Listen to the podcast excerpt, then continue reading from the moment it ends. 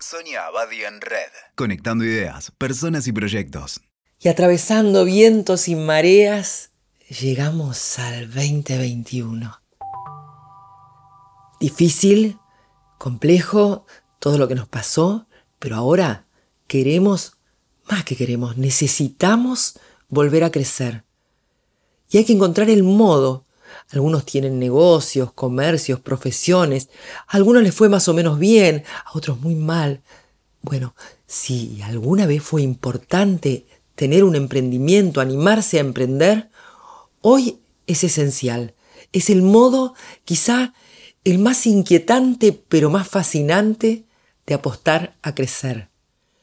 Si soy un joven emprendedor con ganas de seguir creciendo, o si soy un vintage millennial que quiere mantenerse activo, o si soy un ciudadano de a pie que tiene un proyecto buenísimo y lo quiere llevar a cabo, necesito saber manejar mis redes vivas y mis redes en la web.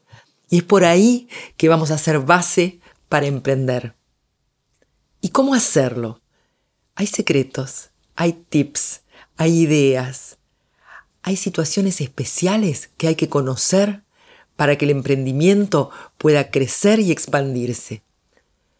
Hablamos a veces de 10 tips. Bueno, vamos con los 10. El primero. Cada vez más, y en este año especialmente, buscamos emprender, pero no siempre tenemos la idea. Lo más difícil es saber por dónde empezar.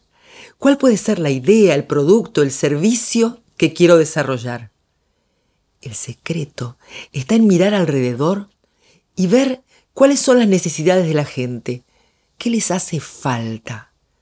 Pero más interesante todavía es preguntarme, ¿qué necesito yo? Sería como una frase algo así, qué bueno sería si existiera... Y ahí vemos si eso que pensamos qué bueno sería si existiera porque nos resuelve un problema, por ejemplo, lo podemos inventar. Ahí es donde tenemos la base, el origen de nuestro emprendimiento. El segundo, ¿Y cómo empiezo mi proyecto? Lo primero va a ser revisar mis redes. ¿Quiénes son mis amigos, mis contactos, mis conexiones, mis conocidos, los amigos de mis amigos? Todas las listas de contactos que tengo en distintos lugares, en las redes, en mi vida cotidiana, en mi historia, y ver cuáles de esas personas podrían llegar a interesarse en conocer mi nuevo proyecto. El tercero, pero ¿cuáles redes tengo que revisar? Primero voy a tener que ocuparme de mi círculo de confianza, esas personas que son muy cercanas y van a creer en mí y en mi proyecto. Esas son las redes que van a fortalecer mi sistema, que van a fortalecer mi iniciativa. Pero el cuarto punto es ver que también son importantes los contactos que van a expandir la red, y esos no son los del círculo de confianza. Justamente son las personas que están por fuera de mi círculo, que son de otro palo, que se dedican a otras cosas, amigos de mis amigos. Todos ellos son los que van a sumar diversidad y colorido a mi red. El quinto. Aquí lo importante va a ser crear alianzas. Y para eso necesito empezar por ayudar a personas que están en sus propios proyectos. Cuando nos sumamos al proyecto del otro con ideas, recursos, contactos, vamos haciendo crecer nuestra red y eso nos hace volver a nuestro proyecto mejor. Compartamos lo que tenemos porque nos va a volver multiplicado. A veces tengo una idea que está recién empezando y se la comparto a otro o ayudo a otro en su proyecto y por una idea más, un comentario, un aporte, mejora mi idea y mi proyecto. El sexto tip. Hay que tener en cuenta a los que hoy se llaman polinizadores de las redes, que son los que ayudan a que una red crezca, en este caso la de nuestro proyecto. Y hay tres tipos de polinizadores. Los primeros son los enterados, esas personas que difunden el boca a boca, que cuando tienen ideas, información, conocimientos que pueden ser útiles a otros, enseguida los comparten. Hay que reclutar este tipo de personas e incluso desarrollar nosotros la capacidad y la vocación de ser enterados. Tip 7.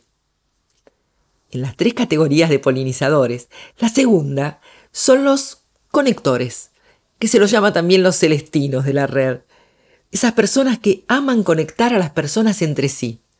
Ellos siempre buscan alianzas, conexiones, prestan sus contactos y ayudan a otros a encontrarse con otra gente. También son figuras claves dentro de nuestro proyecto. El octavo tip dice que nos ocupemos de la tercera categoría de los polinizadores. Y estos son los grandes motivadores. Tienen tanta pasión por lo que hacen que atraen a los demás y hacen que las personas quieran trabajar con ellos. Hay que buscarlos para nuestro proyecto y tratemos de ser nosotros motivadores para que los demás también quieran venir a compartir y trabajar con nosotros. Y de este modo agrandamos nuestros proyectos y ayudamos al proyecto de los demás, potenciando posibles interesantes alianzas. El noveno tip nos enseña algo que ya sabemos pero que no podemos olvidar.